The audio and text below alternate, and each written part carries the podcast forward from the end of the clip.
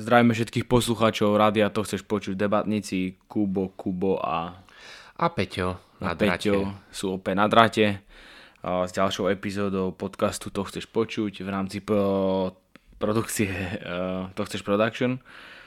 Dneska sme si pre vás pripravili osobu, ktorú určite všetci poznáte, teda drevá väčšina z vás ju určite pozná.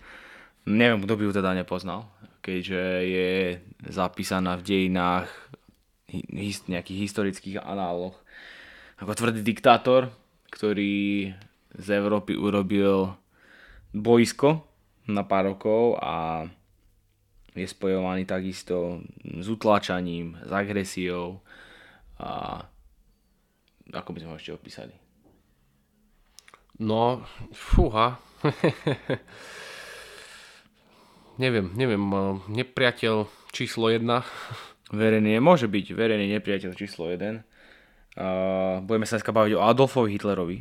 Uh, teraz sme si, pripravili sme si pre vás uh, trošku také, je možné, ešte to musíme dotiahnuť, ale podľa všetkého budeme sa v najbližšej časti venovať udalostiam z druhej svetovej vojny. Budeme rozoberať uh, aj osoby nejaké, aj udalosti. Presne tak. Začneme Adolfom Hitlerom, keďže to je ústredná po- postava druhej svetovej vojny. Uh, Führer, Mein Kampf, holokaust, genocída, toto všetko vás možno napadne, židi, ži, židovstvo, to všetko vás možno napadne s týmto človekom, s týmto človekom, ktorého život sa odvíjal zo začiatku dosť, eh, dosť ťažko, osud mu nebol moc prajný, ale aj tak eh, aj z tých, keď je niekto doslova do písmena takmer na ulici, tak vidíte, že dokáže urobiť niečo, dokáže sa presadiť ako hlava štátu, ktorý, ktorý sa stal aspoň na malé, na malé obdobie takou veľmocou by som povedal. Kto sa stal veľmocou? Nacistické Nemecko. To sa stala určite veľmocou na isté obdobie. Na isté obdobie. Čiže to je to, hej, že, že on je že on bol proste hlava tohto štátu. Hej. On, on dostal to nacistické Nemecko tam, kde bolo svojho času, ale na druhú stranu môžeme povedať, že ho aj potopil. Uh, Adolf Hitler sa narodil v roku dv- uh, 1889, konkrétne 20. apríla, uh, colnému úradníkovi, uh, ktorý pôsobil, ktorý pôsobil v Linci, hlavnom meste Horného Rakúska. Počas celého jeho života, zos- počas celého života Adolfa Hitlera zostalo, zostal Linz jeho obľúbeným mestom a vyjadril želanie, aby tam bol pochovaný. Alois Hitler, teda otec Adolfa Hitlera, zomrel v roku 1903, ale zanechal primeraný dôchodok a úspory na podporu svojej manželky a detí. Hoci sa Hitler svojho otca bál a nemal ho rád, svojej matke, ktorá zomrela po veľkom utrpení v roku 1907, bol oddaným synom. So smiešanými výsledkami ako študent Hitler nikdy ne, ne, nepostúpil nad rámec stredoškolského vzdelania. Po skončení školy navštívil Viedeň a pot, aby sa znovu potom vrátil do Linsu, kde sníval o tom, že sa stane umelcom. Neskôr využil malý príspevok, ktorý naďalej čerpal na živobytie vo Viedni. Chcel študovať umenie, na ktoré mal niekoľko fakult, na výber niekoľko fakult, ale dvakrát sa mu nepodarilo dostať na Vysokú školu výtvarných umení. Niekoľko rokov žil osamelým a izolovaným životom. Zarábal si na neisté živobytie maľovaním pohľadní, pohľadníc a reklám a presúvaním sa z jednej ubytovne do druhej. Už Hitler vte, už vtedy prejavoval črty, ktoré, ho, ktoré charakterizovali jeho neskorší život. Osamelosť, uzavretosť, bohemský spôsob každodennej existencie a nenávisť voči kozmopolitizmu a mnohonárodnostnému charakteru Viedne.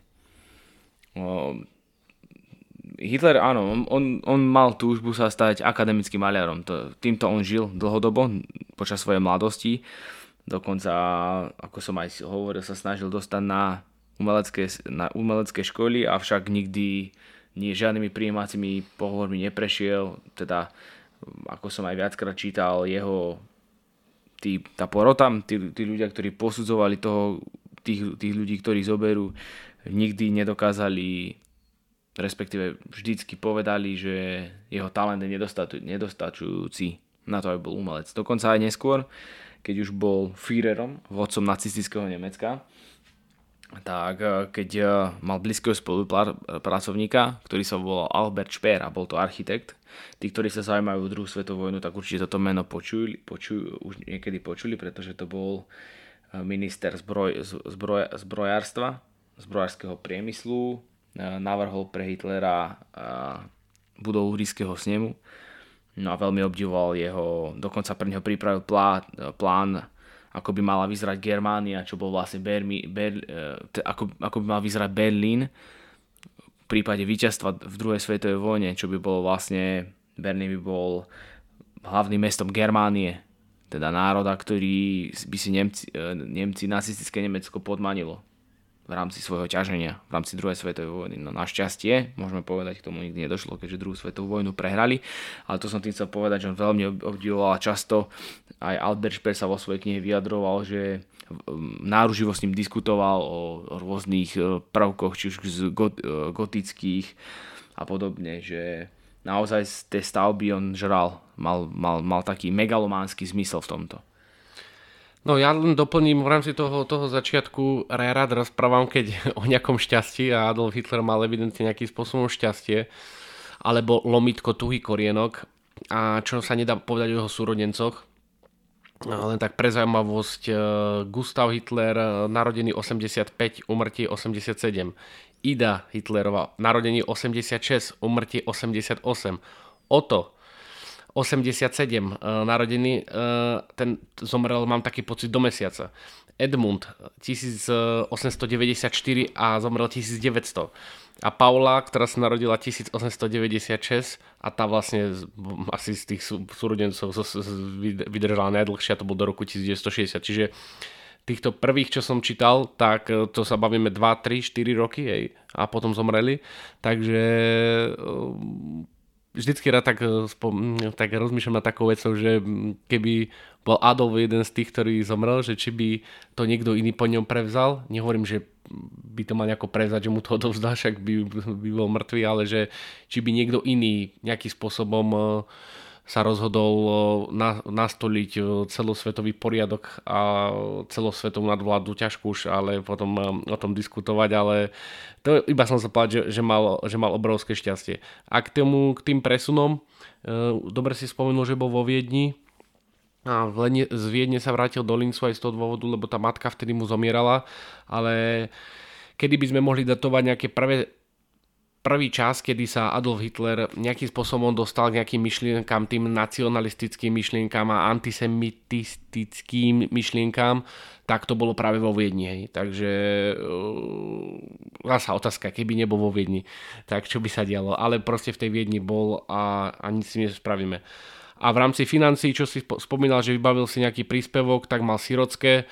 To sirocké len pre, uh, pre vašu informáciu bolo okolo 25 korún mesačne a po matke zdedil 1000 korún. Ale z toho času bol veľmi chudobný, a s jedným takým fanfektom, eh, ktorý sa aj na internete často rozoberá, že istý čas eh, prebýval v ubytovni pre bezdomovcov napríklad. Takže mal to, nechcem to povedať, že mal to veľmi ťažké, určite nebol sám v tej dobe, ale, ale fú, no, started from the bottom evidentne v jeho Now prípade. V roku 1913 sa Hitler presťahoval do Mníchova. Vo februári 1914 bol preverovaný kvôli vojenskej službe bol klasifikovaný ako nespôsobili pre nedostatočnú fyzickú silu, no keď vypukla prvá svetová vojna, požiadal bavorského kráľa Ľudovita III, aby mohol slúžiť, avšak jedného dňa po predložení tejto žiadosti, žiadosti mu bolo oznámené, že bude môcť vstúpiť do 16. bavorského rezervného pešieho pluku. Po asi 8 týždňoch výcviku bol Hitler v oktobri 1914 nasadený do Belgicka, kde sa zúčastnil prvej bitky pri Ypres. Počas prvej svetovej vojny v oktobri 1916 bol zranený a o dva roky neskôr bol následkom jedovatého plynu zranený, znovu zranený nedaleko Ypres. Po skončení konfliktu bol hospitalizovaný. Počas vojny bol nepretržite v prvej línii ako veliteľ družstva, jeho státočnosť v akcii bola odmenená železným krížom druhej triedy v decembri 1914 a železným krížom prvej triedy, čo bolo vzácne významne, vý, e, vyznamenanie pre desiatníka v auguste 1918. Vojnu privítal značením ako veľkú úľavu od frustrácia bestielného civilného života. Uspokovala ho vojenská disciplína a potvrdil sa vo svojej viere v hrdinské cnosti vojny. Ako som spomínal, na konci vojny, už ku koncu vojny utrpel zranenie, bol, ča, bol oslepnutý. Niektorí hovoria, že to bolo následkom jedovatého plynu, iní hovoria, že že to bolo stres, že to bolo následkom stresu veľkého.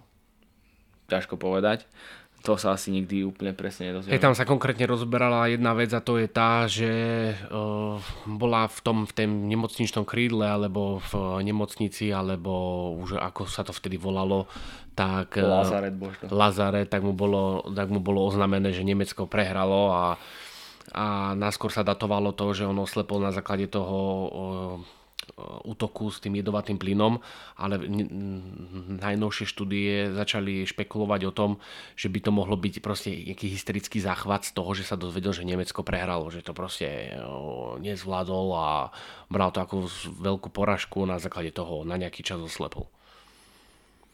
Hitler bol, bol prepustený z nemocnice uprostred sociálneho chaosu, ktorý následoval po porážke Nemecka. V máji až júni 1919 sa pustil do budovania politickej kariéry v Mníchove. Ako armádny politický agent vstúpil do malej nemeckej robotníckej strany v Mníchove. V Mníchove. V roku 1920 dostal na starosti stranickú propagandu a odišiel z armády, aby sa mohol venovať zlepšovaniu svojho postavenia strane, ktorá sa v tom, v tom roku premenovala premenovala na naš, nati, National Sozialistische Deutsche Arbeit Partei v skratke NSDAP. Na rozvoj takéto strany boli zrelé podmienky, no nenávisť nad prehrou vojny a prísnosť mierových podmienok prispeli k ekonomickým problémom a priniesli všeobecnú nespokojnosť v tom období. Toto bolo obzvlášť ostré v Bavorsku kvôli jeho netradičnému separatizmu a obľúbenému odporu regiónu k republikánskej vláde v Berlíne. V marci 1920 sa niekoľko dôstojníkov armády márne pokúšalo vytvorenie pravicovej vlády prevratom. Čiže po tej prvej svetovej vojne, áno, tam bolo, tam v, v, v, vtedy v tých časoch v Nemecku prevládalo všeobecné, všeobe, všeo, prevládala všeobecná nespokojnosť, bola tam dosť veľká bieda, ľudia boli nahnevaní, no a práve tohto začínal, využ- začínal využívať Adolf Hitler prostredníctvom nacionálsocialistické Deutsche Arbeiterpartei v kránci NSDAP, v skratke NSDAP, alebo v preklade môžeme povedať národno-socialistická nemecká robotnícka strana. Áno, ja sa kúsok vrátim veľmi kúsok dopredu, dozadu, pardon, a to len z toho dôvodu, že si myslím, že tá informácia je dosť dôležitá v rámci tej prvej svetovej vojny a hneď aj nadviažem na to, čo, čo si teraz chcel vlastne povedať. V rámci prvej svetovej vojny nedosiahol vyššiu hodnosť ako je slobodník. A to z toho dôvodu, že ho nadriadený alebo nadslúžiaci, či ak sa to povie, ten, keď je niekto veliteľ, veliteľ povedal, že je to proste hysterik, psychopat a proste on ne, nemôže, nemôže ísť na vyššiu pozíciu. To isté, keď bol hospitalizovaný s krstým zranením, tak postupil aj vyšetrenie psychiatrom, ktorý povedal, že je to regulárny psychopat a v živote by nemal zastávať e, nejaké vedúce funkcie. Tak e, keď už to vtedy oni vedeli, tak e, to je len pre, tak, pre zaujímavosť, že proste už bol diagnostikovaný ešte počas prvej svetovej vojny, takže uh, asi sa to niekde potom tie informácie stratili, lebo keby ich asi mali k dispozícii, tak uh, asi by ho, asi by ho nikdy z nejaký, nejakého vysoko postaveného až samotného najvyššieho človeka nespravili. No a presne tak, ako si povedal v tej NSDAP, tak e, pomaličky e, krok po kroku v tej strane, e, v strane stúpal. Strane stúpal a asi môžeš pokračovať, lebo tam asi k tomu, čo si tam máš napísané a potom... Ja chcem ešte len dodať, že Mnichov bol v tom, v tom období miestom stretávania nespokojných bývalých vojakov a príslušníkov Freikorpsu, ktorý bol v rokoch 1908 až 1919 organizovaný z jednotiek nemeckej armády, ktoré neboli ochotné vrátiť sa do civilu a politických sprísahancov proti republike. Mnohí z nich vstúpili do nacistickej strany. Na prvom mieste medzi nimi bol istý Ernst Rehm, člen štábu okresného armádneho velenia, ktorý vstúpil do nemeckej robotníckej strany pred Hitlerom a ktorý výrazne pomohol pri presadzovaní Hitlerovho zostupu v tejto strane. Bol to on, kto navrboval jednotky tzv. silnej ruky, ktoré používal Hitler na ochranu stranických stretnutí, na obranu proti útokom zo strany socialistov a komunistov a na zneužívanie násilia ako symbol sily, ktorú reprezentuje. V roku 1921 boli tieto jednotky formálne organizované pod vedením Réma do súkromnej stranickej armády SA, čo, čo znamená Sturmabteilung. Rémovi sa podarilo zabezpečiť ochranu aj pred bavorskou vládou, ktorá bola pri udržiavaní poriadku závislá od velenia miestnej armády a ktorá mlčky akceptovala niektoré jeho teroristické taktiky. Sturmabteilung ako armáda SA, uh, respektíve ako jednotka, sa považuje za predchodcu SS, čo boli SS boli vojaci, jednak elitní vojaci Waffen SS, e, nemeckej armády vtedy, ale takisto SS boli aj, mali viacero ako keby takých um, skupín alebo podskupín. Jedna, jedna skupina tvorila, utvorili vojaci, aj elitné jednotky, ktoré boli veľmi dobre vycvičené a druhé boli dozorcovia v kon- koncentračných táboroch. Oni sa to, a potom ešte boli samozrejme aj Einsatzgruppen SS, a tieto jednotky mali za, chodili v podstate za Wehrmachtom, ako za armádou na okupovaných územiach a mali za úlohu likvidovať Židov. Čiže SS, Sturmabteilung, Sturmabteilungom to začalo a SS to skončilo. Tam je dôležité povedať, že e, kde bol SS asi každý pozná, to už tieto, tieto uh, odnože, tak uh, tak e, asi už nie každý, ale minimálne to slovičko SS pozná, pozná každý, pozná, že to bola nejakým spôsobom armáda a to jej úplne laická, jednoduch, laický a jednoduchý vznik mňa vždycky fascinoval, keď som sa o tom vždycky do, dočítal alebo dopočúval. Vlastne len išlo o to, v prvom momente išlo o to, že keď väčšinou Hitler rečnil, tak e, nie každému sa to páčilo a boli tam proste nejakí ľudia, ktorí sa ho chceli hneď zbiť a niečo na, niečo na tento spôsob. Tak on si vždycky, na, keď išiel niekde reční, väčšinou to bolo v tých nemec, nemeckých krčmách, tak e, si zobral zo sebou silných chlapcov, ktorí, e, ktorí ho mali braniť, aby mohol rečiť a nikto ho popri tom nenapadol. No a takto, takto úplne jednoducho vzniklo niečo, z čoho potom neskôr bolo nejaká neviem, najlepšia armáda ne, mm, ťažko povedať, alebo, a, a, a najlepšia alebo armáda, elitná, hej, bola to aj elitná armáda, ale boli to aj dozorcovia v koncentračných táboroch, ktorí sa volali Totenkub Ferbende. Uh, boli špecifický tým, že nosili na svojich uh, čapicách služobných lepky a stali sa neslávne pres, uh, známi s tým, že že boli v, ako dozorcov v koncentračných táboroch a častokrát teda mučili väzňov, židov, nepriateľom proti režimu, cigáňov, homosexuálov a podobne. V tom období, teda niekedy okolo tých 20 rokov, boli podmienky pre rast takejto malej strany priaznivé a Hitler bol dostatočne bystrý, aby ich naplno využil. Keď vstúpil do strany, zistil, že je neefektívna, odaná programu nacionalistických a socialistických myšlienok, ale neistá vo svojich cieľoch a rozdelená vo vedení. Prijal jej program a považoval ho za prostriedok na dosiahnutie cieľa. Jeho propaganda a jeho osobné ambície spôsobili nezhody s ostatnými vodcami strany. Hitler čelil ich pokusom obmedziť ho hrozbou rezignácie a pretože budúcnosť strany závisela od jeho moci organizovať publicitu a získavať finančné prostriedky, jeho oponenti ustúpili. Júli 1921 sa stal ich vodcom s takmer neobmedzenými právomocami. Od začiatku sa pustil do vytvorenia masového hnutia, ktorého mystika a sila by stačila na to, aby zaviazala jeho členom k voči nemu. K nemu.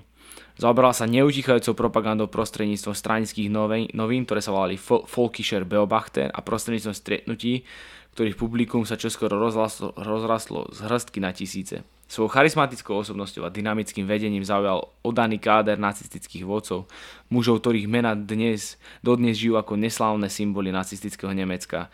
Boli to napríklad Johann Dietrich Eckhart, Alfred Rosenberg, Rudolf Hess, Hermann Göring a Julius Streicher. Vyvrcholením tohto, tohto rýchleho rastu nacistickej strany v Bavorsku bol pokus o prevzatie moci v Mníchovskom pivnom puči v novembri 1923, keď sa Hitler a generál Erich Ludendorff pokúsili využiť prevládajúci zmetok a odpor voči Weimarskej, eh, Weimarskej republike a prinútiť vodcov bavorskej vlády a veliteľa miestnej armády vyhlásiť národnú revolúciu. V bitke, ktorá vyústila policia a armáda strelali na postupujúcich účastníkov pochodu, pričom niekoľkých z nich zabili. Hitler bol zranený a štyria policajti boli zabití. Postavený predsud za, za zradu charakteristicky využil obrovskú publicitu, ktorá mu bola poskytnutá. Z puču tiež vyvodil zásadné ponaučenie, že hnutie musí získať moc legálnymi prostriedkami. Odsudili ho na 5 rokov väzenia, ale odsedel si len 9 mesiacov, a to v relatívnom pohodlí na, na hrade Landsberg. Hitler tento čas využil na diktovanie prvého zväzku Mein Kampf, jeho politické autobiografie, ako aj zhrnutia jeho mnohých myšlienok. Mein Kampf, neslavne známa kniha, kde on prvýkrát ako keby definoval, no, kde on prvýkrát definoval svoje nacionalistické myšlienky a to, ako by podľa neho ten štát mal fungovať. A takisto samo, samozrejme sa tam v mnohom vyjadril a vyjadroval antisemitisticky, to znamená veľmi kriticky a až radikálne voči Židom. Hej. Presne tak. Jeho myšlienky zahrňali teda hlavne nerovnosť medzi rasami, národmi a jednotlivcami ako súčasť nemeného prirodzeného poriadku, ktorý vyzdvihol árijskú rasu ako tvorivý prvok ľudstva. Podľa Hitlera bol prirodzenou jednotkou ľudstva folk, čo znamená ľud, z ktorého najväčší bol nemecký ľud. Navyše veril, že štát existuje na to, aby slúžil ľudu, poslaniu, ktoré má Weimarská Nemecká republika, ktoré, ktorému Weimarská Nemecká republika zradila, zriadila. Všetká morálka a pravda sa posudzovali podľa tohto kritéria, či už to bolo v súlade s záujmom a zachovaním ľudu alebo nie. Parlamentná demokratická vláda bola odsúdená dvojnásobne. Predpokladala rovnosť jednotlivcov, ktorá pre Hitlera neexistovala a predpokladala, že o, že o tom, čo je v záujme ľudu, môže rozhodnúť parlamentná procedúra. Namiesto toho Hitler tvrdil, že jednota ľudu, ľudu nájde svoju inkarnáciu vo Führerovi obdarenom dokonalou autoritou. Myslíš si, že našla svoju pravú tvár a niečo v tom svojom Führerovi? No neviem, či našla, našla pra, pravú tvár, alebo niečo na tento spôsob, ale treba, treba určite povedať, že možno keby ho v tom čase uh, nezabasli, aj keď, e, ako si poznamenal, takže to väzenie jednak netrvalo dlho, z 5 rokov to bolo len 9 mesiacov. A pričom tam bol, bol vo väzení, v ktorom nemusel pracovať, hej, mal tam kľud, vidíš to, mohol si písať knižku, všetko v poriadku, tak e, on dokázal aj z toho väzenia urobiť uh, uh, zo seba martýra, a je toto jeden z kľúčových, z kľúčových udalostí, ktorá ho posunula nejakým spôsobom e, ďalej vo svojom ťažení presne dostať sa, e, dostať sa na, čelo, na čelo Nemecka s tým, že lebo keď si to, keď si to presne pozrieš, tak e, on nieraz kandidoval, eh, nieraz kandidoval, ale ty percenta dostával, že 1%, hej, 1,5%, to akože úplne nízke čísla. A to je z dôvodu toho, že eh, v tom čase, nehovorím, že bola v Nemecku nejaká extra prosperita, ale eh, nebolo, nebolo až tak zle. A jeho, jeho vzostup okamžitý a vlastne aj po po tom väzení našiel, začala, začala byť veľká hospodárska kríza. Čiže tu sa len presne ukazuje to, keď e, sú ľudia nespokojní, nespokojní e, s niečím v štáte, čo napríklad ani ten štát nemôže ovplyvniť, tak sa potom uchylujú e, k ľuďom, ktorí im ponúkajú jednoduché a rýchle riešenia, ale tie samozrejme už cez x príkladov vieme, že nie sú tie správne. A ďalšou zaujímavosťou vecou v rámci tou, tou politickou stranou NSDAP a to bude možno jedna z vecí, ktorá, ktorú budeme hovoriť v ďalšom podcaste uh, v rámci udalostiach možno je uh, financovanie tej strany. Lebo už len, už len uh, to financovanie tej strany je tak zaujímavé, že by si to zaslúžilo jednu časť, ale neviem, či budeme mať práve takúto, takúto časť. Ale keď budete chcieť, kľudne to pozrite na, na internete, na YouTube, je tam toho dosť. A pravda je, že jedno z prvých financovaní tých najväčších, ale potom bol, prišli samozrejme ešte väčšie, boli zisky z knižky Mein Kampf. Takže e, s knižkou urobil aj biznis a samozrejme aj začal tvoriť nejakým spôsobom tú mienku, tú antisemitistickú, ak sa dobre vyjadrujem. Ja musím povedať, že ja som Mein Kampf čítal a je to dielo, ktoré je je ťažké, nemá to nejakú veľkú literárnu hodnotu a to akože ja nie som žiadny literárny kritik, to vôbec nie, ale je to proste písané prostým človekom, hej. Je to písané prostým človekom a ktorý mal svojský pohľad na svet. A jednoducho cítil v živote nejakú krivdu a bohužiaľ dokázal tú krivdu mm, sfinalizovať až do takých, až do takých výšin, že sa stalo to, čo sa stalo. Eh, v tejto knihe definoval, že najväčším nepriateľom nacizmu nebola podľa Hitlera, podľa neho teda liberálna demokracia v Nemecku, ktorá už bola na pokraji kolapsu. Podľa neho to bol, bol to, to bol konkurenčný svetonázor, marxizmus, ktorý podľa neho zahrňal sociálnu demokraciu a komunizmus, ktorý trval na internacionalizme a ekonomickom konflikte. Okrem marxizmu veril, že najväčším nepriateľom zo všetkých je Žid, ktorý bol pre Hitlera inkarnáciou zla Medzi historikmi sa vedú diskusie o tom, kedy sa antisemitizmus stal Hitlerovým najlepším a najsilnejším presvedčením. Už v, roku 2000, už v roku 1919 napísal, racionálny antisemitizmus musí viesť k systematickej právnej opozícii. Jeho konečným cieľom musí byť úplné odstránenie Židov. Mein Kampf opísal Židov ako ničiteľa kultúry, parazita v národe a hrozbu. Príchod hospodárskej krízy v roku 1929 však viedol k novému obdobu politickej nestability. Čiže dosť, čo tam bola nestabilita, tak teraz prišla ešte nová nestabilita. V roku 1930 Hitler uzarol spojenectvo s nacionalistom Alfredom Hugenbergom v kampani proti Youngomu plánu, čo je druhé opätovné prerokovanie nemeckých platieb za vojnové reparácie. V tom, toto bolo tiež jedna z vecí, kedy Hitler, ktorú Hitler považoval za veľkú zradu voči nemeckému národu a to boli obrovské reparácie, ktoré oni museli platiť po prvej svetovej vojne, keďže prvú svetovú vojnu takisto v prvej svetovej vojne boli, boli, pre, boli, boli štátom, ktorý prehral. A, a museli teda samozrejme za, za, za, za, za, za, museli ako prehratý štát, ktorý spôsobil teda povedzme, že v rámci tej vojny veľa, veľa ničenia, veľa strát na ľudských životoch museli platiť. A platili teda dosť, až v Nemecku bola vtedy obrovská chudoba. Toto bolo, toto bolo niečo, čo, s čím sa Hitler nevedel zmieriť.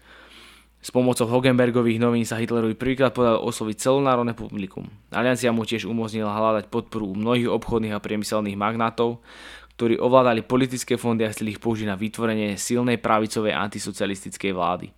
Dotácie, ktoré Hitler dostal od priemyselníkov, postavili ho stranu na bezpečnú finančnú základňu a umožnili mu efektívne osloviť nižšiu strednú triedu a nezamestnaných na základe vyhlásenia novej viery, že Nemecko sa prebudí zo svojho utrpenia a znovu, a znovu potvrdí svoju prirodzenú veľkosť. Hitlerové styky s Hugenbergom a priemyselníkmi sú príkladom jeho schopnosti využívať tých, ktorí sa ho snažili využiť. Jeho najdôležitejším úspechom však bolo založenie skutočnej národnej strany s voličmi a privržencami z rôznych tried a náboženských skupín, ktorá bola v tom čase v Nemecku jedinečná. Hitlerov osobný život sa postupom, postupom času stal uvoľnenejším a stabilnejším, s dostatočným komfortom, ktorý sprevádzal politický úspech.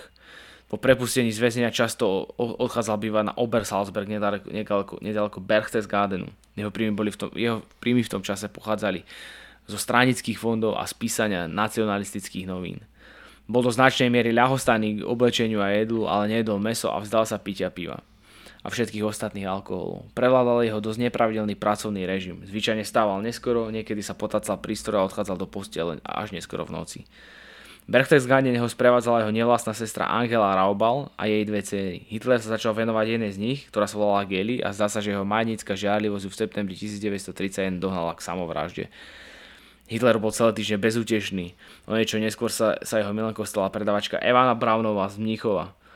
Hitler jej len zriedka dovolil, aby sa s ním objavila na verejnosti. Neuvažoval by o svadbe z dôvodu, že by to brzdilo jeho kariéru. Brownová bola jednoduchá mladá žena s malým intelektuálnym nadaním. Jej veľkou cenosťou v Hitlerových očiach bola aj ne, ne, nespochybniteľná lojalita. A ako uznanie sa s ňou na konci svojho života legálne oženil. Áno, a oženil sa s ňou presne jeden deň predtým, než spáchali samovraždu a v to konkrétne v tom kryte v Berlíne vlastne, kde aj zomreli. A deň predtým sa s ňou oženil. Milé od neho. Tu sa so mne ožeň a zajtra sa zastrelíme. To bude naša svadobná cesta. Keď sa Hitler dostal absolútne k moci, nastolil, nastolil tzv. absolútnu diktatúru. Zabezpečil súhlas prezidenta pre nové voľby. Požiar ríšskeho snemu v noci 27. februára 1933 zrejme to bolo dielo holandského komunistu Mar- Marinusa van der Lubeho, poskytol ospravnenie pre dekret, ktorý prevyšuje všetky záruky slobody a pre zintenzívnenú kampaň násilia. V týchto podmienkach, keď sa konali voľby 5. marca toho istého roku, získali nacisti 43,9% hlasov. 21. marca sa Reichstag zhromaždil v postupímskom posadkovom kostole, aby demonstroval jednotu národného socializmu so starým konzervatívnym Nemeckom, reprezentovaným Paulom von Hindenburgom. O dva dní neskôr bol v Ríškom sneme schválený splnomocňujúci zákon, ktorý, ktorý dáva plné právomoci Hitlerovi spoločnými hlasmi poslancov nacistickej, nacionalistickej a katolíckej stredovej strany. O necelé 3 mesiace neskôr prestali existovať všetky ne, nenacistické strany, organizácie a odbory. Po zmiznutí strany katolického stredu nasledoval v júli nemecký kon, konkordát s Vatikánom. Ja by som trošku povedal o Paulovi von Hindenburgovi, keďže to bol on, Prezident. bol to prezident vtedajšieho Nemecka a s ním ako keby tak Adolf Hitler súperil. Áno, vlastne on s ním prehral aj voľby vlastne. Áno, Na a prezidenta. Bol to, bol to vznešený chlap, bol to veterán pr- prvej svetovej vojny, kde bol generál, kde bol vysoko postavený člen armády. No a bol to, bol to, bol to taký konzervatívec. Hej, on, eh, on, ťažko povedať, či on veril Hitlera alebo neveril. Uh, To už ja neviem povedať.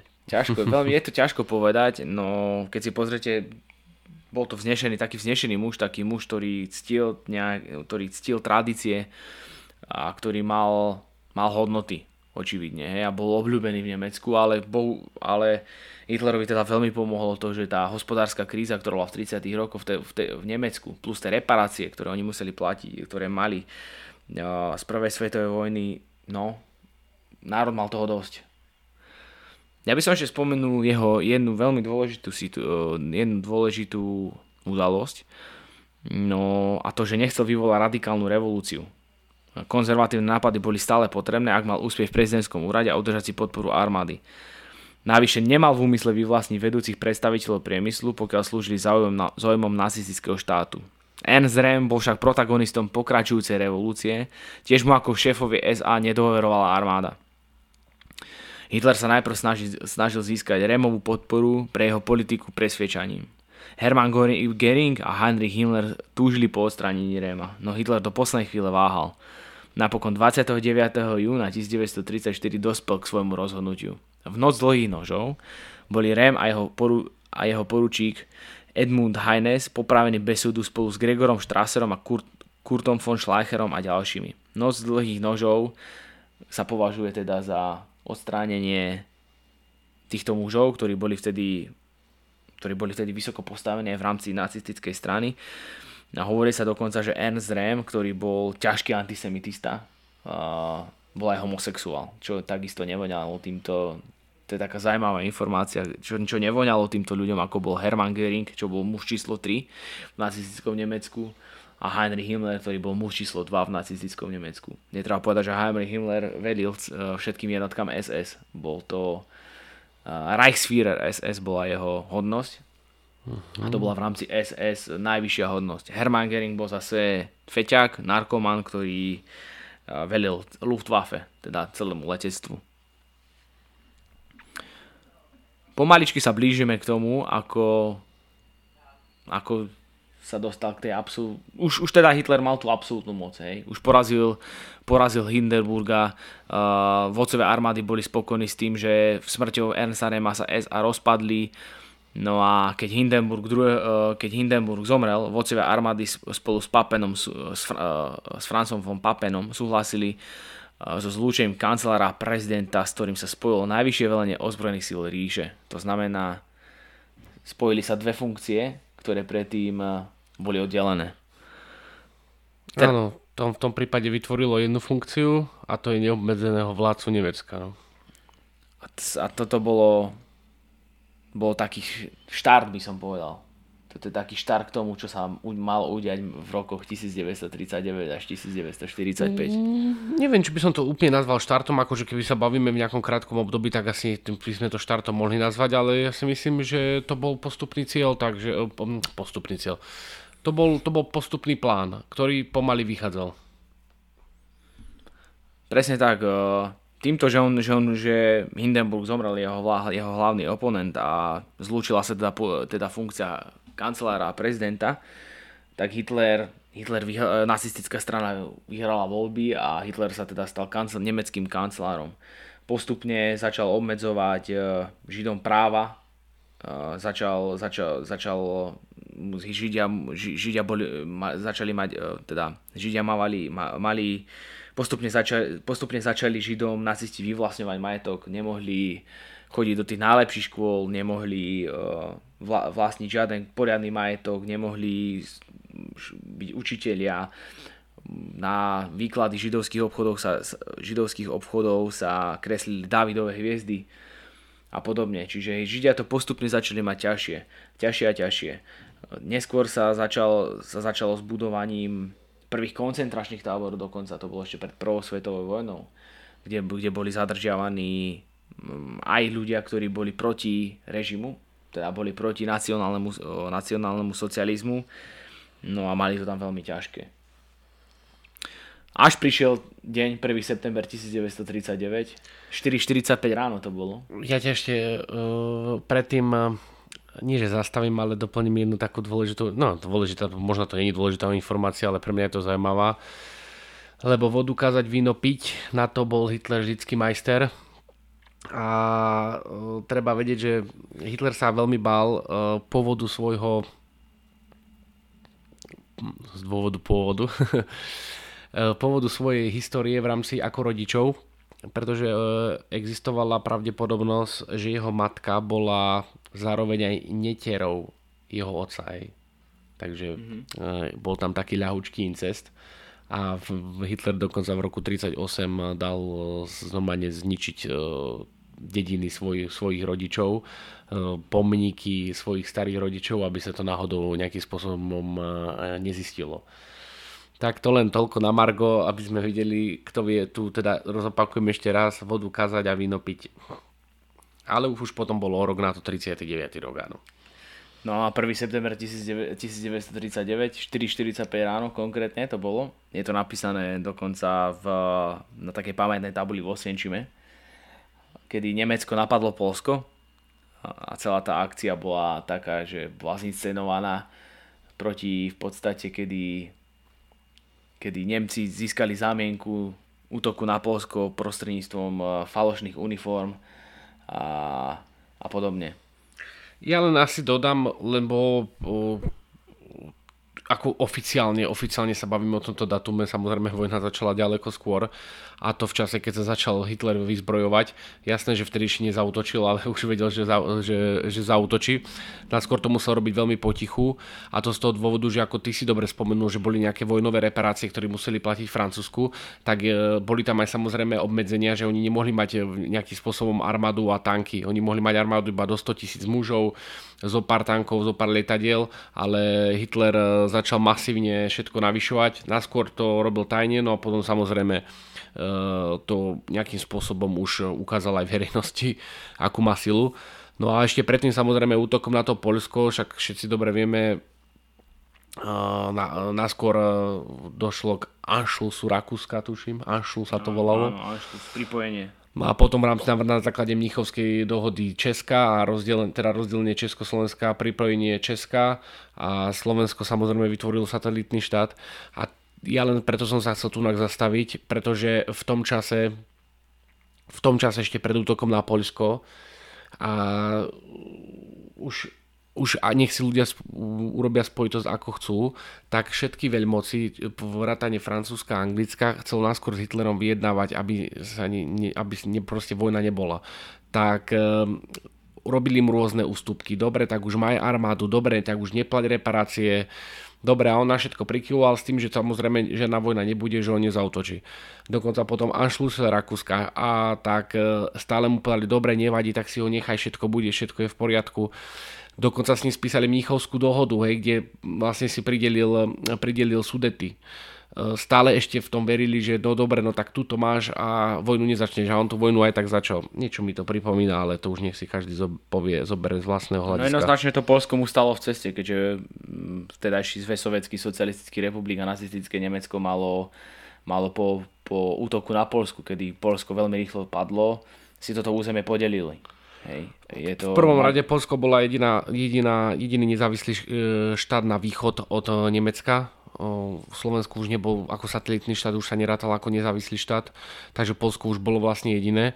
A stále sa hovorí iba o tom, že e, to, Nemec, to Nemecko napadlo Poľsko, ale ešte tam je, že bolo napadnuté aj ešte z jednej strany a to bolo sovietským zväzom, no to sa už menej hovorí. Presne tak. Nemeckú vojnovú stratégiu prezal Hitler hneď od začiatku. Keď úspešné ťaženie proti Polsku neprinieslo požadovanú mierou dohodu s Britániou, naradil armáde, aby sa pripravila na bezprostrednú ofenzívu na západe. Zlé počasie prinútilo niektorý jeho neochotný generál odložiť západnú ofenzívu. To následne viedlo k dvom veľkým zmenám v plánovaní. Prvým bol Hitlerov rozkaz zabrániť prípadnej britskej prítomnosti v Norsku, obsadenej tejto krajiny a, a, a Dánska v apríli 1940. Hitler sa o túto odvážnu operáciu veľmi osobne zaujímal. Od tejto doby jeho, jeho zásah do detailov vojenských operácií neustále narastal. Druhým bolo dôležité Hitlerovo prijatie plánu generála Ericha von Mansteina na útok cez Ardeny, ktorý sa začal 10. mája namiesto severnejšieho plánu. Bol to úžasný a prekvapivý úspech. Nemecké armády dosiahli prístavy v kanále La Manche, ktoré sa im nepodarilo dostať, uh, získať počas prvej svetovej vojny za 10 dní. Holandsko sa zdalo po 4 dňoch a Belgicko po 16 dňoch. Hitler zadržal tanky generála Gerda von Rundstedta južne od Dunkirk, čím umožnil Britom evakuovať väčšinu svojej armády, no západná kampaň ako celok bola úž, úžasne úspešná.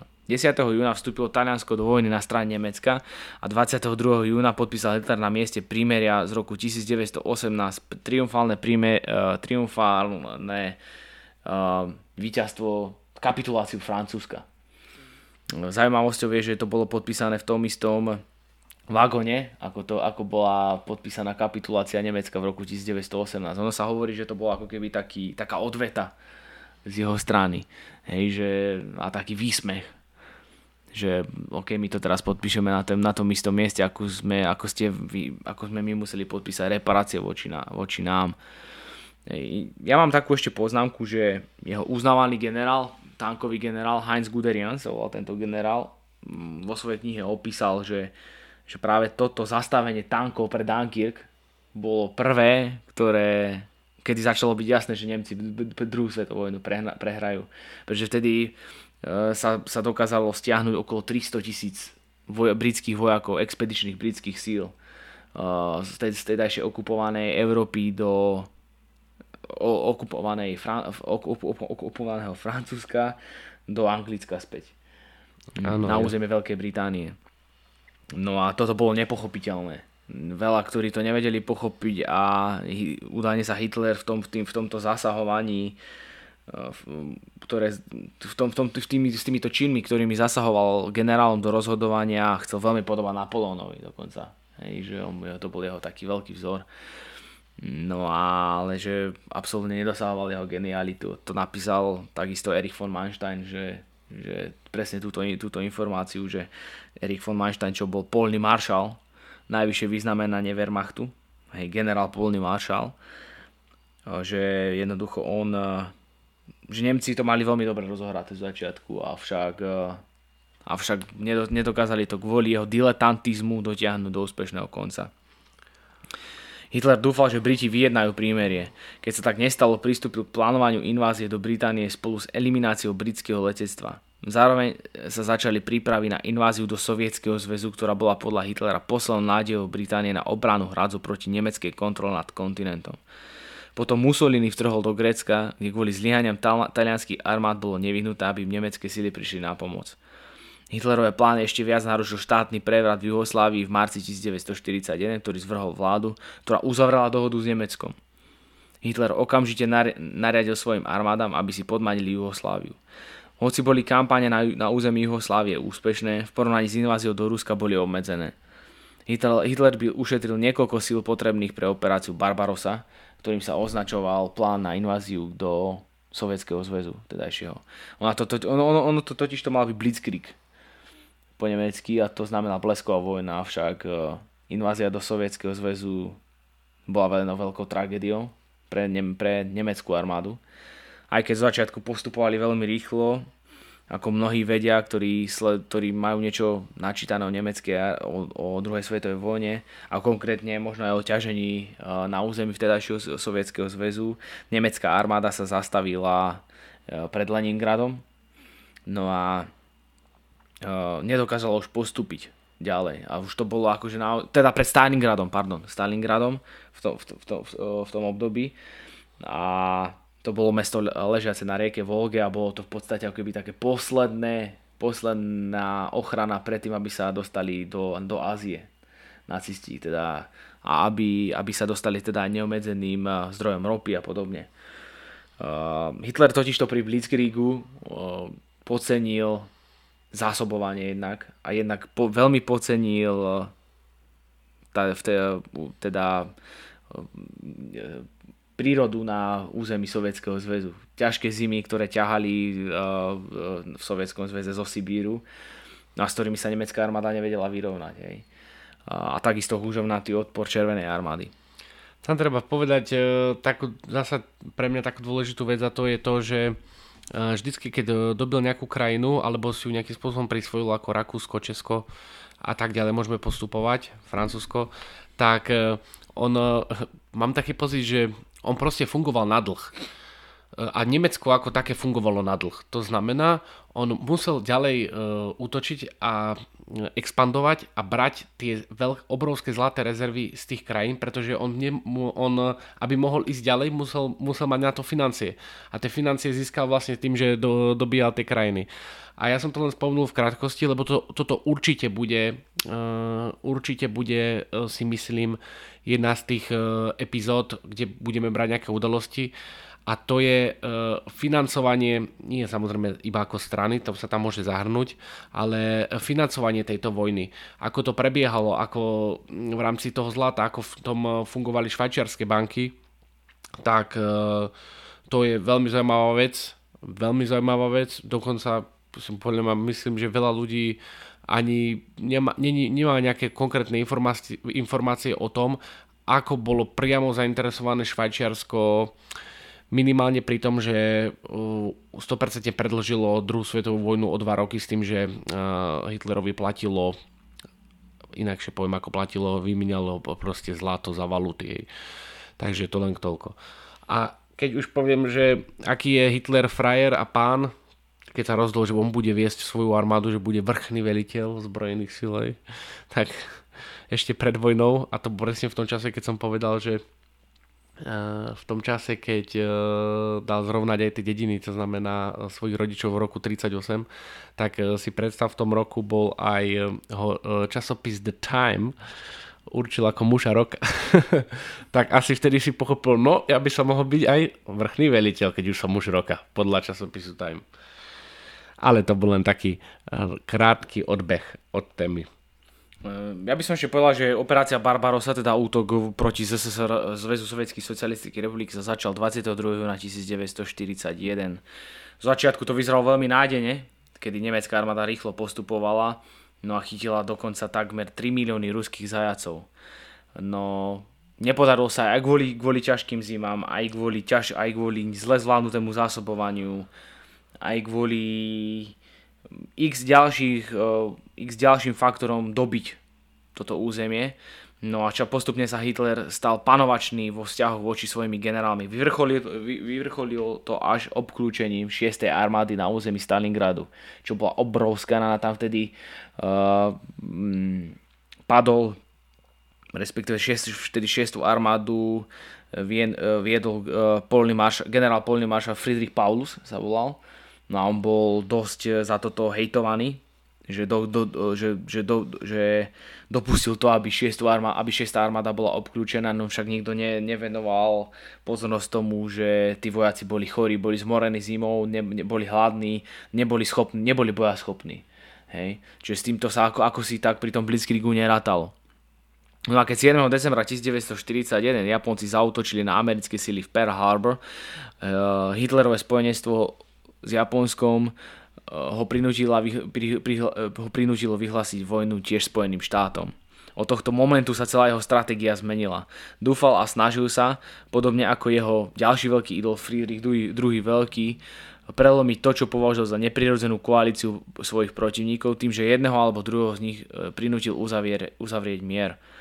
Nakoniec sa neprirodzená koalícia medzi Stalinom a Winstonom Churchillom a Franklinom Delanom, Delanom Rooseveltom rozpadla, ale pre Hitlera už neskoro. Naradil tiež re- reorganizáciu nemeckého hospodárstva na plný vojnový základ. Postupne. Len takú životnú, zasa ja tak dávam také aktuálne udalosti, v rámci toho to dáva všetko vždycky zmysel a to že Sovietský zväz sa v tom čase dokázal obraniť aj z, jedným, z jedného dôležitého faktoru a to je to, že mu boli dodávané zbranie z Veľkej Británie. Takže ak si chce k tomu niekto zasa urobiť nejaké premostenie, nech sa páči. Medzi tým sa muž číslo 2 v nacistickom Nemecku, čo bol Heinrich Himmler, uh, snažil pripraviť pôdu pre nový poriadok v Európe. V rokoch 1933 až 1939 a v niektorých prípadoch dokonca aj počas prvých krok- rokov vojny bol Hitlerovým zámerom vyhnať Židov z veľkonemeckej ríše. V roku 1941 sa táto politika zmenila z vyhnania na vyhľadzovanie. Koncentračné tábory vytvorené počas nacistického režimu sa tak rozšírili o vyhľadzovacie tábory, ako napríklad Osvienčím a mobilné vyhľadzovacie čaty Einsatzgruppen. Hoci katolíci, Poliaci, homosexuáli, Rómovia a handicapovaní boli cieľom prenasledovania, ak nepriamo, eh, ak nepriamo vyhľadzovania, Židia z Nemecka, Polska a Sovietskeho zväzu boli medzi obeťami zďaleka najpočetnejší. Nemcami okupovanej Európe bolo počas vojny zabitých asi 6 miliónov Židov. Koncom roku 1942 porážka pri El Alameine a pri Stalingrade a americké vylodenie vo francúzskej Severnej Afrike priniesli obrad vo vojne a Hitlerov charakter a spôsob života začali meniť. Riadil operácie zo svojho ústredia na východe, odmietal navštevovať zbombardované mesta alebo povoliť nejaké stretnúť, e, stretnutie sa a stal sa čoraz viac závislým od svojho lekára Teodora Morela a od veľkého množstva rôznych liekov, ktoré používal. Napriek tomu Hitler nestratil silu rázne reagovať tvárou tvár nešťastiu. Po zatknutí Mussoliniho v júli 1943 a talianskom prímeri riadil nielen obsadenie všetkých dôležitých pozícií talianskej armády, ale naredil aj záchranu, záchranu Mussoliniho s úmyslom, že by mal stať na čele novej fašistickej vlády. Na východnom fronte však, však, bol, však bola čoraz menšia možnosť zadržať postup. Vzťahy s veliteľmi jeho armády boli už napäté a o to viac s rastúpcim významom pripisovaným divíziám SS medzi tým všeobecné zlyhanie ťaženia ponoriek a bombardovanie Nemecka spôsobilo, že šance na víťazstvo Nemecka boli veľmi nepravdepodobné. No tam ja uh, doplním, som držal proste informáciu, ktorú som povedal, teraz mi podľa všetkého vypadla, ale asi si na ňu nespomeniem teraz. Hm, tak, tak nič, tak som zasiahol do debaty a, a, a nepoviem nič. Zúfali dôstojníci a protinacistickí civilisti boli, poprave, e, boli pripravení odstrániť Hitlera a vyjednať mier. V rokoch 1943 až 1944 bol naplánované niekoľko pokusov o, Hitler, o, o atentát na Hitlera. E, takmer najúspešnejší bol 20. júla 1944, keď plukovník Klaus von Stauffenberg odpálil bombu na konferencii, ktorá sa konala v Hitlerovom sídle vo východnom Prúsku. Hitler však vyviazol s povrchovými zraneniami až na niekoľko výnimiek boli tí, ktorí boli zaplatení do sprísahania popravení. Zniženie nezávislosti armády bolo teraz dokončené. Do všetkých vojenských veliteľstiev boli vymenovaní národno-socialistickí politickí dôstojníci. Potom, potom bol Hitler čoraz viac chorý, ale neuvoľnil sa a, a, ale neuvoľnil sa ani nestratil kontrolu a naďalej vykonoval takmer hypnotickú moc nad svojimi blízkymi podriadenými, z ktorých nikto nemal žiadnu nezávislú autoritu. Spojenská invázia do Normandie, tzv. D-Day, deň D, zo 6. júna 1944 znamenala začiatok konca. 8 európskych hlavných miest, Rím, Páriž, Brusel, Bukureš, Sofia, Ateny, Belehrad, Helsinky sa v priebehu niekoľkých mesiacov oslobodili, uh, oslobodili teda spojenci, alebo sa im dokonca vojaci v týchto mestách vzdali. V decembri 1944 Hitler presunul svoje veľiteľstvo na západ, aby riadil ofenzívu v Ardenách zameranú na rozdelenie americkej a britskej armády. Keď to zlyhalo, jeho nádej na víťazstvo boli čoraz vizionárnejšie, založené na použití nových zbraní. Tak medzi tieto zbranie môžeme, nazvať, môžeme zaradiť nemecké rakety V2 a V1 a V2, ktoré boli odpalované na, na Londýn od júna 1944 alebo na rozpade spojeneckých mocností. No, aby si nešiel úplne ďalej, už som si spomenul, čo som chcel povedať. Tak e, v, niekde, v tom, niekde v tom e, čítaní si uh, spomenul teda koncentračné tábory. Jeden z factov hovorí to, že Adolf Hitler nenaštívil nikdy v živote ani jeden koncentračný tábor. Neviem prečo, či sa mu to hnusilo, čo robil. To je taký jedna vec. Potom si spomenul jeho doktora, tak e, tam je jedna ďalšia zaujímavosť je, že užíval asi celkovo počas dňa 90 medikamentov. Kokos, bol nasypaný evidentne. A ešte na začiatku, a to s tými medikantami je spoločne si spomínal, e, že e, zdal sa pitia piva. Áno, pil ho veľ, veľmi občasne. Nefajčil. Tak si povieš, aký fú, zdravo žijúci človek. No len... bol aj vegetarián ešte bol aj k tomu vegetarián, ale k tomu treba dodať, že uh, bol pravidelným u, užívateľom kokainu a oxykodonu, takže každý si nájde to svoje, čo mu, čo mu chutí. A, a prepáč, a k tomu vegetarián, e, e, k tomu vegetariánstvu, tak sú e, také zaujímavé spojitosti, že keď nejakým spôsobom sa snažili overiť lebo so, sovietský zväz, to znamená dnešné Rusko, vlastní, vla, vlastní uh, nejakým spôsobom lepku Hitlera, hej. Tak uh, ako sa dá z jedna z vecí, do, nie že dokázať, ale povedať, že je to ozaj Hitler je tá, že v tých, na tých zuboch hľadali, že či sú tam nejaké zvyšky mesa, lebo pre, presne sa vie, že Hitler bol vegetarián a keby tam boli nájdené nejaké zvyšky mesa, tak to proste nie on. Ale že tam bola až vždycky tá, um, tie, nejaké tie biologické, no proste z vegetariánskej stravy, tak, uh, tak to je tiež taká zaujímavosť. Po januári 1945 Hitler nikdy neopustil kanceláriu v Berlíne ani je bunker a vzdal sa plánu viesť konečný odpor na juhu, keď sa sovietské síly blížili k Berlínu. V stave extrémneho nervového vyčerpania konečne akceptoval nevyhnutnosť porážky a bol pripravený vziať si život a ponechať uh, svoju krajinu svojmu osudu, na ktorou prevzal absolútne velenie. Predtým však stihol vykonať ešte dva akty. O polnoci z 28. na 29. apríla sa oženil s Evou Brownovou, hneď na to nadiktoval svoj politický testament, e, zdôvodnil svoju kariéru a vymenoval admirála Karla Dönica za hlavu štátu a Josefa Goebbelsa za kancelára. 30. apríla sa rozlúčil s Goebbelsom a niekoľkými zostávajúcimi, potom odišiel do svojho apartmánu a zastredil sa. Jeho žena užila jed v súlade s jeho, s jeho pokynmi, boli, boli ich tela spálené.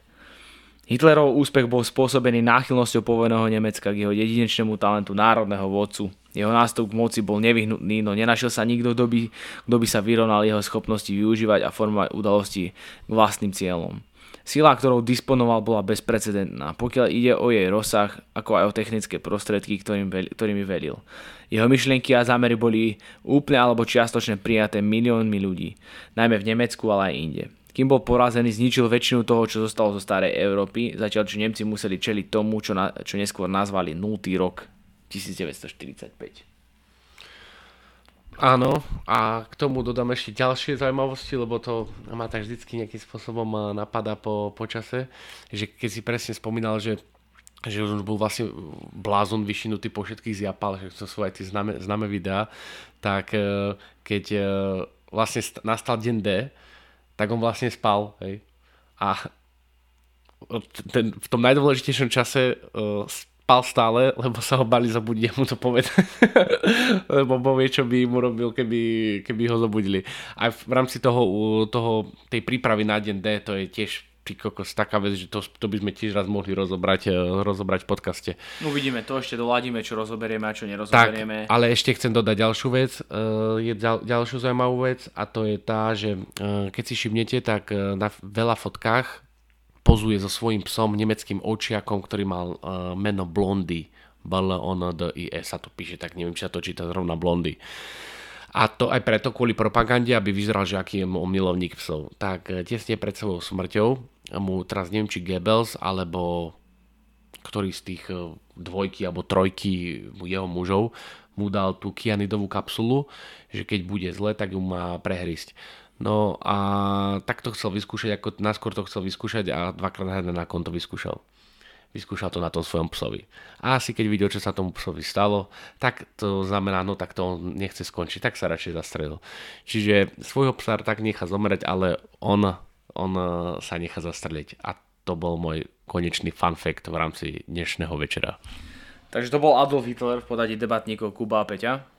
Uh, musím povedať, že uh, o ňom by sme mohli rozprávať tu aj celý deň. Uh, snažili sme sa to skresať čo najviac, aby sme povedali všetko, čo bolo, čo bolo dôležité. A aby sme to zbytočne nepreťahovali až do neviem akých čísel. Čísel. teda až do neviem akých časov. A dúfam, že, že, že ste si túto epizódu užili a dúfam, že sa vám páčila. Podporte nás určite followom na Instagrame, e, lajkom, komentom, hejtom, všetkým možným. Takisto pripomíname, že máme aj videá v rámci, v rámci To chceš vidieť, kanála To chceš vidieť na YouTube, kde zatiaľ sú tam dve videá. Plánujeme, sa rozširo, plánujeme rozširovať túto, tú našu základňu videí No a, Určite myslím, áno. no a myslím, že máte sa na čo tešiť a zostaňte určite s nami. Zostaňte s nami, počúvajte, sledujte a zdieľajte a lajkujte a ešte komentujte. A ešte neviem čo, tak už končím. Čaute. Presne tak. Ahojte, čaute.